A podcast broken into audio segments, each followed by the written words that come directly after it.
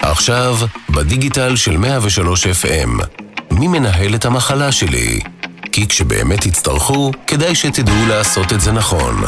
בהגשת חני שפיס ודוקטור אריק סיטון.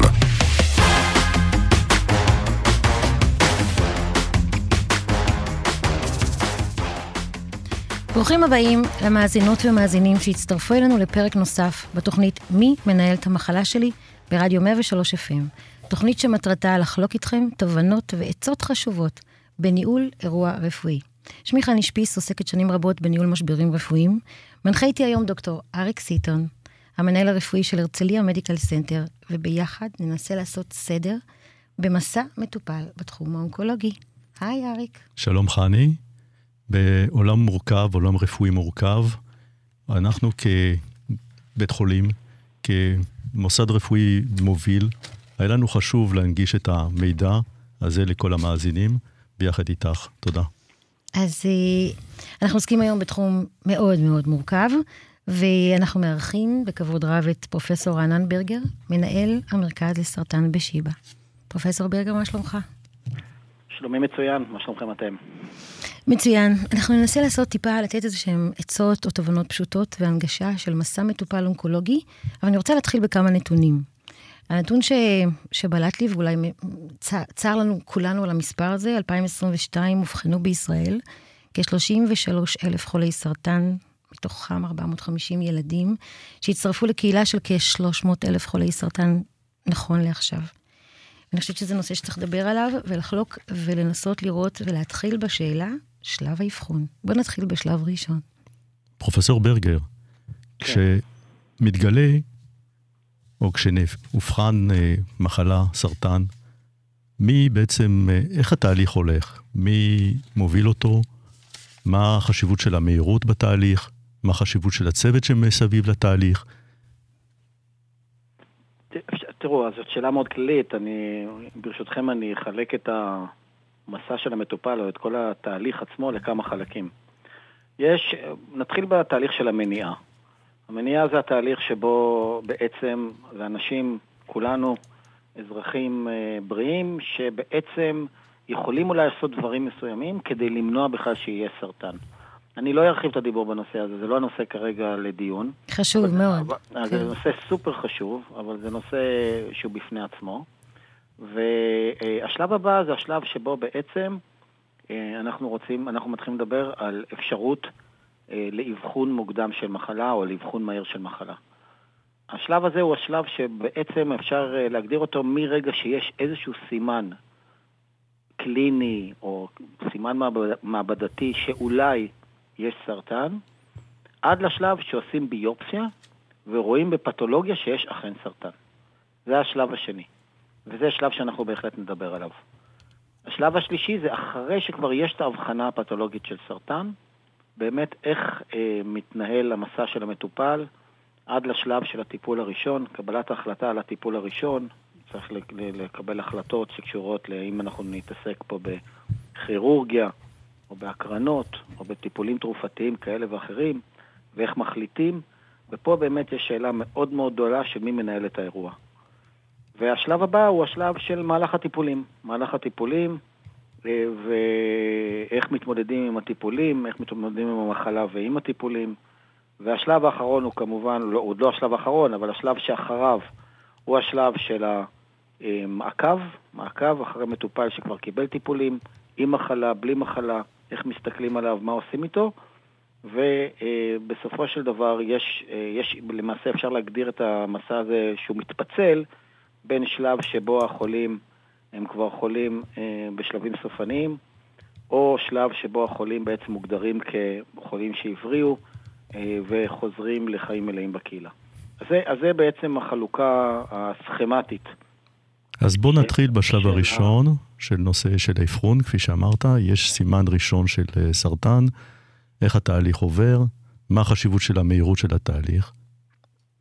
בהחלט. אז, אה, אז, אז דבר ראשון צריך להדגיש כמובן שסרטן זה הרבה מאוד מחלות, ולכל אה, סוג של סרטן יש, יש את התהליך שלו, שבו עוברים המטופלים או המטופלות את התהליך עד האבחנה. ולכל מחלת סרטן יש את המאפיינים שלה. אז אני אתן כל מיני דוגמאות ממחלות שונות כדי uh, להבין את העניין הזה, אבל בסופו של דבר צריך לקרות משהו, או לעשות איזושהי בדיקה ספציפית ולראות איזשהו משהו כדי להתחיל את התהליך. נכון. בדרך כלל, uh, נניח אם לצורך העניין, ובשביל זה גם יש, קודם כל יש בדיקות סקר לטובת מחלות ספציפיות, כמו סרטן המעי הגס. שד, כן. אומרים לעשות קולונוסקופיה, או בדיקת uh, צואה, לראות אם יש דם בצואה. וכיוצא באלה. ברגע שיש סימן חיובי, אז כמובן אה, מתפתח תהליך שלם של הבחנה, אה, שמגיע בסופו של דבר לפתולוגיה והערכת היקף התפשטות המחלה. אז זה אה, דוגמה אחת, סרטן המעי הגז, שעושים את זה מראש, רואים את זה, רואים את זה בבדיקת סקר. אותו דבר בדיקת שד. בדיקות שדיים, המטרה שלהם לזהות עוד לפני שבכלל המטופל, המטופלת מרגישה משהו. אם יש אה, גוש חשוד, אז ישר נכנסים לתהליך של ביופסיה, ואחר כך שוב בדיקה יותר, אה, יותר בדיקת דימות כללית שרוצה לבדוק לא רק אם אה, יש סרטן, אלא רוצה לבדוק גם אם הסרטן מקומי או שלח גרורות. ובאמת, התהליך הזה הוא תהליך שחוזר עצמו בכל המחלות. בדרך כלל כשיש איזשהו אה, ממצא, לצורך העניין, דימום בשתן, ברגע שיש דימום בשתן, זה מחשיד לסרטן בדרכי השתן. זה לא אומר שזה סרטן בדרכי השתן, אבל זה מחשיד, ואז עושים תהליכים או בדיקות מסוימות שבאות לבדוק דבר ראשון אם זה סרטן או אם זה משהו אחר וכולי וכולי, אבל במקרה שיש עוד ממצאים שמחשידים לסרטן, זה בסוף מוביל לביופסיה, פתולוגיה, ו-CT או PET-CT כדי להעריך את היקף התפשטות המחלה. רגע, זו תופנה חשובה שאני רוצה לשאול, כי זה באמת קריטי. מה שאתה אומר בעצם זה שיש סוגי אה, סרטנים או מחלות אונקולוגיות, שהתגלו למעשה בבדיקת סקר. לא, לא כאב, לא מרגישים, לא כלום, והרבה, חלק מהם התגלו באמת בעקבות איזה שהם סקר שבן אדם עשה בדיקות אה, שהוא עשה כשגרה. נכון, אבל זה המיעוט דרך אגב, זה המיעוט של המקרים. הרוב מגיע כבר בשלב ה... הרוב מגיע כבר בשלב שיש איזשהו תסמין או יש איזשהו ממצא חשוד. אוקיי. ו... אמ, והמיעוט זה בגלל שקודם כל יש מעט מאוד מחלות שעבורם יש בדיקת סקר, זה רק סרטן המעי הגס, סרטן השד, סרטן צוואר הרחם, שעושים את בדיקת הפאפ סמיר. סרטן העור? סרטן העור, שעושים, נכון, אפשר לעשות בדיקת סקר ולראות אם יש נגעים שמחשידים למלנומה אה, וכיוצא באלה, אבל רוב המחלות, וגם המחלות האלה בסופו של דבר, הרבה פעמים מאובחנות כבר כתוצאה מזה שיש איזשהו ממצא חשוד שנמצא, ב, ב, שמוצאים אותו מסיבה כלשהי. זה יכול להיות בגלל שהבן אדם אה, משתעל, או יש לו איזושהי מחלה כלשהי, והוא עושה צילום חזה ופתאום רואים איזשהו ממצא בריאות. Mm-hmm. זה יכול להיות בגלל שעושים בדיקה למשהו אחר לגמרי, אני יודע מה, יש איזשהו... אמ, אה, יש, יש איזושהי סיבה שבה בן אדם עושה אולטרסאונד למשהו אחר לגמרי, ופתאום הוא מוצא גוש בכליה. וכיוצא באלה. ויש כמובן את המצבים שבהם יש סימפטומים אמיתיים, כמו דימום בשתן, כמו כאבים בעצמות, כמו אה, אה, תופעות נוירולוגיות שמופיעות פתאום ומחשידות לאיזשהו ממצא בדר... ב... במערכת העצבים וכיוצא באלה, וזה מוביל למעשה לתהליך בירור שמוביל בסוף להבחנה של ממצא, שמוביל לביופסיה ושמוביל לבדיקה דימותית כזו או אחרת שאומרת לנו האם המחלה היא בשלבים המוקדמים שלה, או האם המחלה היא בשלבים המתקדמים שלה. אז יש לי שאלה, אנחנו ערים לכל מיני מסלולים מהירים, האם יש מחלות סרטן מסוימות שהמהירות, הזמן הוא קריטי? בוודאי, יש אה, מחלות שבהן ההבחנה היא ממש קריטית, זאת אומרת צריך לעשות את זה מאוד מאוד מהר, ואלה המחלות שבדרך כלל אנחנו לא תופסים אותן בזמן. ואם יש הזדמנות לתפוס אותם בזמן, אז כדאי מאוד לתפוס אותם מהר. כמו למשל סרטן לבלב למשל. רוב, 80% מהמטופלים עם סרטן לבלב מאובחנים כבר עם מחלה גרורתית, אבל אם במקרה אה, מוצאים איזשהו ממצא כתוצאה מאיזשהו סימפטום או איזשהו תסמין שמוביל אה, בסופו של דבר, כמו למשל כאבי בטן עליונה או כמו למשל צהבת כזו או אחרת, אה, שמגלים את המחלה עוד בשלב המוקדם שלה, שהיא עוד לא שכחה גרורות, אז כדאי מאוד לעבוד שם מהר. אותו דבר עם סרטן ריאות. גם סרטן ריאות, ברגע שיש איזשהו, עושים איזשהו דרך אגב, גם פה יש איזושהי בדיקת סקר שהיא יחסית אה, קונטרוברסלית, כן? יש כאלה שטוענים שכן ויש כאלה שטוענים שלא, ויש עם זה בעיות, זה הבדיקת CT באנרגיה נמוכה, שבודקת אה, בעיקר אנשים בסיכון, כאלה שמעשנים, אם יש להם או אין להם ממצא בריאה, אבל ברגע שיש ממצא בריאה, אז כדאי לעבוד מהר בגלל שזאת מחלה שבסופו של דבר יש, יש יתרון אדיר בלתפוס אותה בשלב מוקדם. אוקיי. Okay. אנחנו כרגע רוצים לעבור שלב, כי אנחנו בטח בתוכנית נרצה עוד להגיד המון דברים איתך. אז אה, הנושא הראשון של שלב הגילוי הוא באמת שלב קריטי. מה שהתובנה שאני לוקחת מפה, והמאזינים אולי והמאזינות, זה ששלב הגילוי, ככל שיהיה מוקדם יותר, אין ספק שהוא יכול לגמרי אה, לשפר את אה, איכות או את ההחלמה של האירוע. ובוא נגיע לשלב השני, אוקיי? בין שלב הגילוי למעשה לדרכי הטיפול. אני רציתי לשאול על, ה, על ההובלה של המקרה ב, ב, במקרים האלה, זאת אומרת, הכירורג, האונקולוג, רופא משפחה, אתם... מעכשיו, מי מוביל את זה? כן, מי מוביל את ה... אז יש את המצב המצוי ויש את המצב הרצוי. וזה אחת הבעיות שיש אותן לא רק פה, אלא בכל העולם. אמ, בדרך כלל כשיש אה, ממצא מחשיד, אמ, אז זה בדרך כלל קורה בקהילה. זה קורה אצל רופאי המשפחה, או שזה קורה אצל, איזשהו, אצל איזושהי דיסציפלינה שלא תמיד יודעת לכוון ולנווט את המטופל בצורה האידיאלית כדי להגיע להבחנה מהירה ומדויקת והחלטה טיפולית מהירה, ולכן הרבה פעמים מטופלים מגיעים אלינו, האונקולוגים, אחרי תהליך מאוד ארוך של אבחון, ש... ויש גם מאוד עניינים בירוקרטיים, אתם יודעים, היום בישראל לפעמים להשיג MRI לוקח כמה חודשים וכולי וכולי. וזה דברים שהרבה פעמים, אם היה רופא שמודע לחלוטין לדחיפות העניינים ול, ולמשמעות שלהם, אז בהחלט אה, הוא היה חייב לדחוף את הדברים האלה הרבה יותר מהר. אה, אז זה, אז זה, זה מין הערה כללית כזאת. באופן כללי, האונקולוגים בדרך כלל נכנסים לתמונה רק אחרי שכבר יש הבחנה פתולוגית. או לחילופין, בשלב קצת שכבר רואים שיש ממצאים חשודים מאוד, ורק צריך לעבור ביופסיה, וכבר אז האונקולוג מקבל. אבל באופן כללי, לדעתי האישית, וזאת דעתי האישית, יכול להיות שיהיו רופאים מדיסציפלינות אחרות שלא יסכימו איתי, אבל לדעתי האישית, האידיאל זה שהרופא האונקולוג ייכנס בשלב הכי מוקדם שאפשר להתחיל לנהל את האירוע, בגלל שהרופא האונקולוג רואה את כל התמונה הכוללת, יודע לאן להפנות את המטופל, אם יותר לכיוון הכירורגי, או אם יותר לכיוון של טיפול תרופתי סיסטמי, או, או אם יותר לכיוון של uh, הקרנות, ולכן uh, כמה שהבעל המקצוע המוסמך ביותר, שזה האונקולוג, ייכנס לתמונה מוקדם יותר, ככה התהליך יהיה יותר חלק, יותר uh, מדויק ויותר מהיר. חשוב מאוד להדגיש נתון מאוד מאוד חשוב שנכון להיום, ל-2023, הוא, הוא דרמטי לעומת מה שהיה למשל לפני 20 שנה, וזה הבדיקות ה... הביולוגיות, הבדיקות המולקולריות הנוספות, שבהרבה מאוד מחלות צריך לבצע. יש היום, גם בסל, גם בסל התרופות הישראלי ובסל הבדיקות הישראלי, יש, אפשר לעשות היום בדיקות גנומיות להרבה מאוד מחלות בסל, שמכוונות אה, לאיזה טיפול... אה, מותאם לא, אישית לא, למטופל. לתת למטופל. ו, אה, וצריך לדעת את זה, צריך לדעת לאיזה בדיקות לשלוח. צריך לדעת לשלוח את זה בזמן כדי שנקבל גם את התוצאות בזמן ושלא נצטרך לחכות יותר מדי זמן עד, שאת, עד שנוכל להתחיל את הטיפול. וזה בארסנל ש... של האונקולוג בעצם. כן, כן. זה בארסנל של האונקולוג. נכון, קורה, שיש, אני... כן. נכון שיש רופאים מדיסציפלינות נוספים, כמו אה, כירורגים ו... אה, ופנימאים מסוימים וכולי וכולי, שמכירים את זה ויכולים גם כן להפנות, אבל בסופו של דבר זה משהו ש...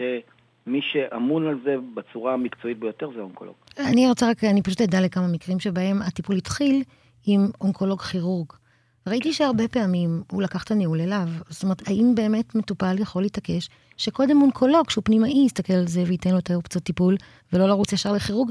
חברותיי בסרטן שד לפעמים מתחילות עם כירורג, ואולי זה לא באמת הדרך הנכונה. אז, אז שוב, זאת שאלה אה, זאת שאלה שיש לי את הדעה האישית שלי כמובן, אה, והיא יכולה להיות מבחינה פוליטית אה, קצת קונטרוברסית. יהיו כירורגים שיגידו, זה גם בתחום של שד, גם בתחום של הרמונית, שזה תחום שלי. הרבה מאוד פעמים האורולוגים לוקחים את המטופלים אליהם וכבר מקבלים החלטות טיפוליות עליהם, בלי לאפשר להם את כל האופציות הטיפוליות ובלי לשמוע דעה נוספת.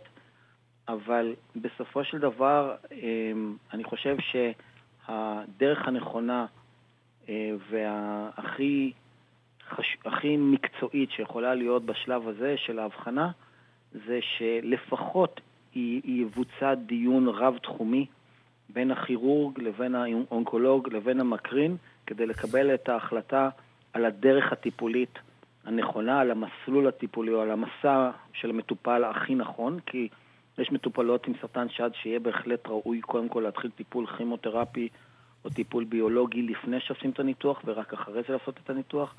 יש כאלה שעדיף אולי לעשות קודם כל את הניתוח ואז לתת להם את, הטיפול, את ההקרנות ואז את הטיפול התרופתי המונע. יש הרבה מאוד וריאציות בהת, בהתאם לסוג המחלה, לשלב המחלה, לאלמנטים ביולוגיים של המחלה, ולכן זה משהו שהדבר הנכון ביותר פה זה לבצ... לייצר בעצם איזשהו דיון רב-תחומי. שיקבע את התהליך הנכון ביותר, בדיוק. הצוות הרב-מקצועי שעוטף אותו. אז עכשיו אנחנו עברנו לשלב הטיפול. תן לנו קצת בקצרה, כי ברור שיש אה, מורכבות אה, מאוד גדולה אה, ואין ספור טיפולים. וכמו שאמרת על הבדיקות האבחוניות החדשות, מה הטיפולים החדשים, אנחנו מכירים את הכירורגיה, את הכימותרפיה, אבל מה הדברים הנוספים שאנחנו פחות מכירים ופחות ערים? נכון, אז באמת, אז קודם כל באמת כדי לעשות סדר, ברגע שיש הבחנה של סרטן, באמת השלב הבא זה קודם כל לקבוע את, ה, את השלב של המחלה. האם המחלה היא ממוקדת באיבר הראשוני שבה התפתח הסרטן, או אם הסרטן שלח אה, גרורות. בדרך כלל, כשאנחנו מדברים על מטופלים שכבר מגיעים עם גרורות, בדרך כלל המרכיב המרכזי של הטיפול יהיה טיפול תרופתי. אה, תמיד אפשר להוסיף עוד אלמנטים ממוקדים יותר, שזה או הכירורגיה או ההקרנות, אבל אה, המרכיב המרכזי כמעט תמיד יהיה טיפול תרופתי אצל החולים האלה. לעומתם, החולים, אה, ואני אוסיף רק ואומר, בהרבה מאוד מחלות, מצב של מחלה גרורתית זה כבר מצב שאיננו ניתן לריפוי, ואז מטרת הטיפול תהיה בעצם אה, להאריך את החיים, לשפר את איכות החיים, אה, וכיוצא באלה, אבל אנחנו לא מדברים על ריפוי. אני רוצה ו... דקה שאני אתעכב על המילה תרופתי, אוקיי? כי גם פה יש הרבה מאוד אופציות ואפשרויות, ואני תוהה האם באמת אה, תרופתי יכול להיות אה, כימותרפיה, יכול להיות ביולוגי, יכול להיות התאמה אישית, זאת אומרת, מי הכתובת באמת לקבל את, ה, את המתכונת הנכונה ביותר לאדם בהתאם לסוג המחלה והגנטיקה? אז הכתובת המרכזית היא כמובן האונקולוג, זה בדיוק ההכשרה שלו. אמ, זה נכון מאוד שעד, אני, אני למשל התחלתי את ההתמחות שלי, נכנסתי להתמחות בתל השומר בינואר 2000, אז למעשה כל הטיפולים שניתנו התרופתיים היו כמעט כולם, חוץ מהתרופות ההורמונליות לשד, היה כימותרפיה. היום אנחנו כבר מדברים על עידן אחר לגמרי. היום הכימותרפיה זה רק מרכיב אחד, אה, וחלק קטן, או לא קטן, חלק חלק משמעותי, אבל uh, הרבה הרבה יותר קטן ממה שהיה בעבר, כי בעבר זה היה הטיפול היחידי שנתנו, כימותרפיה. היום יש את התרופות הביולוגיות, התרופות שיודעות לפגוע בטרגט אחד ספציפי במחלה, או כמה טרגטים במחלה, ולנסות בצורה הזאת לגרום לנסיגת המחלה בצורה ביולוגית. ויש היום את התרופות גם האימונותרפיות, התרופות שיודעות, גם, זה גם סוג של תרופה ביולוגית, שיודעת אה, למעשה אה, להתערב במנגנון שבו התא חומק מהמערכת החיסונית, וכתוצאה מזה לגרום למערכת החיסונית כן לפעול כנגד התא הסרטני. אז זה, הש... זה שלושת הקבוצות העיקריות של התרופות שאנחנו נותנים, כימותרפיה, תרופות ביולוגיות ותרופות אימונותרפיות.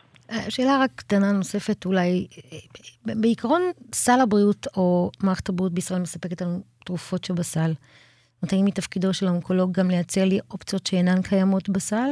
אם לצורך העניין יש לי ביטוח פרטי, אין לי ביטוח פרטי, מה הדילמות האתיות של אונקולוג שנחשף לכזאת דילמה? אז קודם כל יש פה באמת לפעמים דילמה.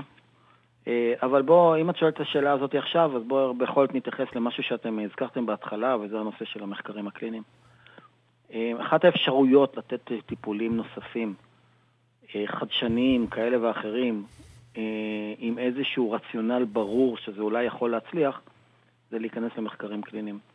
ובאמת במסע המטופל, בעיקר בחולים שהם כבר המחלה שלהם איננה ניתנת לריפוי, אה, יש מקום לדעתי מאוד מאוד גדול אה, לנסות ולהפנות כל מטופל לאפשרויות נוספות מעבר לאפשרויות הסטנדרטיות של הטיפולים התרופתיים המוכרים דרך המחקר הקליני. בצורה הזאת יש למטופלים הישראלים אפשרות להיחשף להרבה מאוד תרופות שאי אפשר להיחשף להם מחוץ למחקר.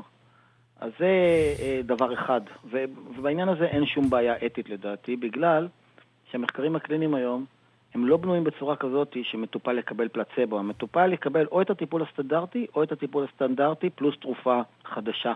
ולכן להפסיד הוא לא יכול להפסיד. אה, הוא רק יכול אה, בעיקרון להרוויח, תיאורטית. ברור שלפעמים גם אפשר להפסיד, כי התרופה לא תהיה יעילה והיא כן תהיה רעילה. אבל זה מה שאנחנו בודקים, זה המטרה של המחקר וזו ההזדמנות של המטופל. אה, אני חייב לומר שהסל הישראלי בגדול הוא סל מאוד מאוד מוצלח. אה, באונקולוגיה. אה, רוב התרופות שמאושרות על ידי ה-FDA בארצות הברית, חלק גדול מאוד, בעיקר אלה שבאמת המוצלחות, הן גם די מהר נכנסות פה אה, ו... לסל, ולכן לא צריך לשלם עליהן. אנחנו מדברים על תרופות מאוד מאוד יקרות, ו... וזה באמת, מהבחינה הזאת, ישראל יחסית, לדעתי, זה גן עדן לעומת הרבה מדינות אירופאיות, ואפילו בארצות הברית, אה, מבחינת היכולת לתת אה, תרופות חדשות, מבחינת הגמישות שמתאפשרת לאונקולוג כדי לתת, להציע טיפולים יותר מותאמים אישית, שעדיין לא הוכחו ב-100% כיעילים במצבים שונים, אה, ככה שמבחינה הזאתי, המצב שלנו לא רע בכלל. קודם כל, זו אמירה מאוד נכונה ואופטימית, ואני רוצה רק, מאחר ובאמת הזמן קצר ויש לנו כל כך הרבה מה לשאול, אבל אני אעשה את זה ממש קצר. אני רוצה לדבר, אוקיי, אנחנו מבינים בעצם שתהליך הטיפול הוא תהליך אה, מורכב, יש בו הרבה מאוד אלמנטים של תרופות, של טיפולים, של ניתוחים, ואני רוצה שנדבר טיפה על המעק, המעקב של אחרי. המעקב של אחרי, סיימתי סדרה, סיימתי קורס של טיפולים, אני נמצאת עכשיו באיזשהו מעקב, ו, ואני תוהה, והנתון ששמעתי לפני כמה ימים זה שבישראל יש כ-95 אלף מחלימים מתוך קהילה של 300 אלף חולים, ואני מנסה באמת להבין מה זה אומר מחלים. מי הוא מחלים בעולם של סרטן? אז, אז אני, אני רגע אחד, אני רוצה רגע אחד, מכיוון שאנחנו פונה, הולכים לחלק הזה במסע המטופל, אני רק רוצה להגיד משהו שלא אמרתי מקודם, ואחר כך אני אתייחס למספרים האלה. אני חייב להודות שאני לא בדיוק יודע מה הכוונה כשאומרים 95 אלף מחלימים. אני כן אנסה להגדיר לך מה זה מה זה מחלימים אצלנו, אבל באופן כללי, חשוב מאוד להגיד, לפני שאנחנו עוברים הלאה, שאני נתתי בעיקר דוגמאות לאיך אנחנו מקבלים החלטות על טיפולים אה, אצל חולים, בעיקר גרורתיים. אבל חולים ש... אבל רוב החולים, רוב החולים, הרוב המוחלט של החולים האונקולוגיים מאובחנים בשלב המוקדם של המחלה. וואו, נתון חשוב, כן. עכשיו, תראי. נותן תקווה. ממש. נכון, נכון. עכשיו, תראו, יש מחלות שלא. יש מחלות שלא, כמו שהזכרתי כבר מקודם, סרטן לבלב, סרטן קיבה. יש כמה סרטנים שהם אה, באמת אה, סרטנים יותר קשים ו... וצריך, לה... עוד... יש לנו עוד דרך לעשות כדי להגיע למצב שאנחנו מאבחנים את הסרטנים האלה יותר מוקדם, וגם על זה אני רוצה עוד מעט להתייחס באיזשהו, בשני מילים. אבל אמ, רוב החולים, רוב החולות עם סרטן שד, רוב החולים עם סרטן המי הגס, רוב החולים עם סרטן הרמונית, רוב החולים עם, אה, עם עוד, עם סרטן כליה, רוב החולים האלה מאובחנים בשלב מוקדם. ואז, מש, שלב מוקדם, הכוונה שהמחלה עוד לא יצאה מה, מהאיבר הראשוני, ששם התחילה המחלה. ומשם אפשר להחלים. ומשם אפשר להחלים. לגמרי. עכשיו, איך מחלימים? בשביל זה צריך טיפול, ובדרך כלל שמה נכנס, נכנס, נכנסת בעיקר הכירורגיה והמכון קרינה לתמונה. זה יכול להיות דרך ניתוח, והוצאת כל הגוש או הוצאת כל האיבר. זה יכול להיות דרך אה, הקרנות שהורגות את התאים בצורה מוחלטת. אה, ואז פה נכנס גם אלמנט נוסף, שזה מה שאנחנו מגדירים טיפול מונע. מכיוון שאנחנו יודעים שאחוז מסוים של המטופלות, למשל עם סרטן שעד אחרי ניתוח המחלה תחזור להם, אנחנו מדברים נניח במצב מסוים על 50 אחוזים, אז אם אנחנו ניתן טיפול מונע שיכלול גם הקרנות וגם טיפול תרופתי, אנחנו נוריד משמעותית את הסיכויים שהמחלה תחזור. אפילו ב-50% נוריד. זאת אומרת, מ-50 אחוז, אה, הסיכויים להבריא יעלו ל-75 אחוז.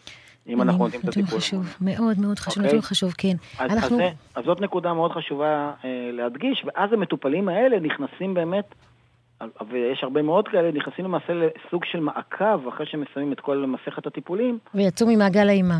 למעשה. הם יוצאים מהגל האימה, הם עדיין חרדים, כי הם לא יכולים לדעת בוודאות שהמחלה לא תחזור. אבל זה אחרת לגמרי. הסיכויים שלהם טובים. פרופסור ברגר, אני חושב שהייתה שיחה מרתקת, אה, עם הרבה נתונים ודברים חדשים שהבאת לנו. אני חושב שאנחנו בהחלט אה, ניקח את זה הלאה, אני חושב שיש עוד הרבה מה לדבר ומה לספר על הנושא הזה, ואנחנו מודים לך מאוד. תודה רבה רבה, פרופסור ברגר, על המידע. אה, ואני רוצה לומר למאזינים ולמאזינות שאירוע אונקולוגי הוא אירוע, הוא ממש אירוע שצריך לדעת לנהל אותו.